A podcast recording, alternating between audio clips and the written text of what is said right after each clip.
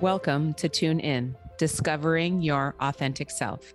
I am your host, Nicole Jensen, mother of three, physical therapist, fitness lover, and life coach. My tune in journey began when I took up yoga, meditation, and mindfulness many years ago. They have been a catalyst in helping me become more aware of my thoughts, behaviors, and patterns, and to accept myself where I am. But it is not enough to be aware, one also needs to take action.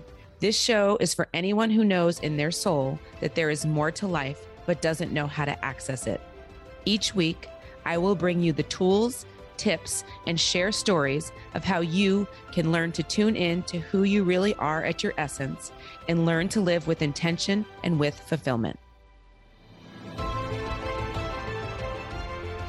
Welcome to Tune In, discovering your authentic self. Today is episode 20. I am in awe that I've been able to consistently produce an episode each week for 20 weeks. This has probably been the most challenging 20 weeks of my life. But at the same time, this podcast has been an incredible outlet and focus for me to be able to keep something consistent and work hard towards something that means a lot to me. And interestingly, when it's meant to be, it's not hard at all. I worried before I started the podcast that I wasn't going to be able to come up with topics and that I was going to be, you know, in the 11th hour trying to come up with something and then just producing something just to have something to say. But it's never been that way. It's been really interesting my podcast is due by Sunday mornings to get it into the people that uh, submit it for me and edit it if it needs editing. And I'm not sure I've ever even given it to them on a Saturday. Most of the time, it's in the middle of the week. So I come up with a lot of my topics based on the things that I'm working on in my life at the time, or lessons that I've learned, or um, experiences that have come up during that week that I feel like would be helpful to share with you so that you can learn something. So, yay, episode 20. I'm pretty proud of myself for getting it done. And I hope that you're finding some value in these things. I am hoping to keep them shorter. I did in the beginning, and then I noticed that they were getting a little bit lengthy because I talk a lot. But I really want them to be short. I want them to be like little nuggets that you can listen to on your way to and from work or when you're at the gym or just something really quick that will help you think and become more aware and then be able to implement into your life to make some lasting change. So, anyhow, today is part three and the last part of this series of becoming aware of our thoughts, actions, and today is going to be feelings. So, our feelings are the language of our body. And a lot of times we minimize the feelings that we have and aren't truly aware of the emotions that we're having. So, for instance, we say that we're stressed, right? And, but you can actually pare down that emotion into something more specific. Like, for example, it could be overwhelmed. And, but instead, we're putting it in the stressed category. And therefore, our behaviors and our thoughts end up reacting to that stress word versus the fact that we're overwhelmed. So if we can properly define the emotion, you know, Brene Brown does a great job of explaining that. So you can refer to any of her work to understand that concept better. But a lot of our, you know, we put it in anger or sadness, but there's actually more specific emotions that would be able to identify how you're feeling better. So I highly advise going to listen to or read some of her work because it's really life changing. So emotions come up in our meditation, but a lot of times we don't acknowledge them. We feel them in our bodies, but we're not even aware of that. So today and this week, I want you to focus on how you're feeling in your meditation. Notice how the thoughts that you're having make you feel. I'm guessing that the thoughts will come up. And if it's an uncomfortable feeling, which the majority of our meditation is that, it takes a heck of a lot of work to create thoughts that are positive and are in alignment with who you want to be.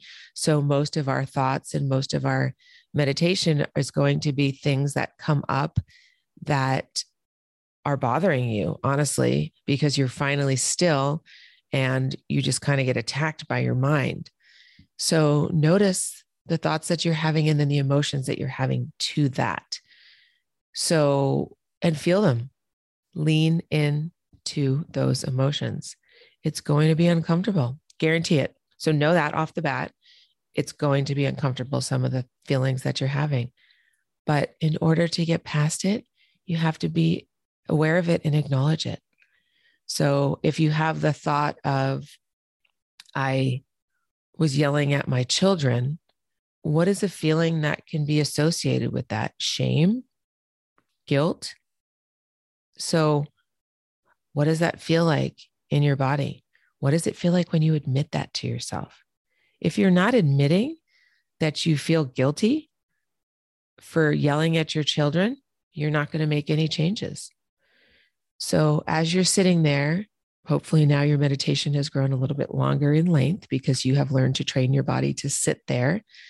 Now, let's talk about positions of meditation too. I didn't talk about this earlier, but ideally, sitting up is the best position because then you're more awake. If you're lying down, there's a very good chance you're going to fall asleep. I was doing that for a long time because it was most comfortable for my body.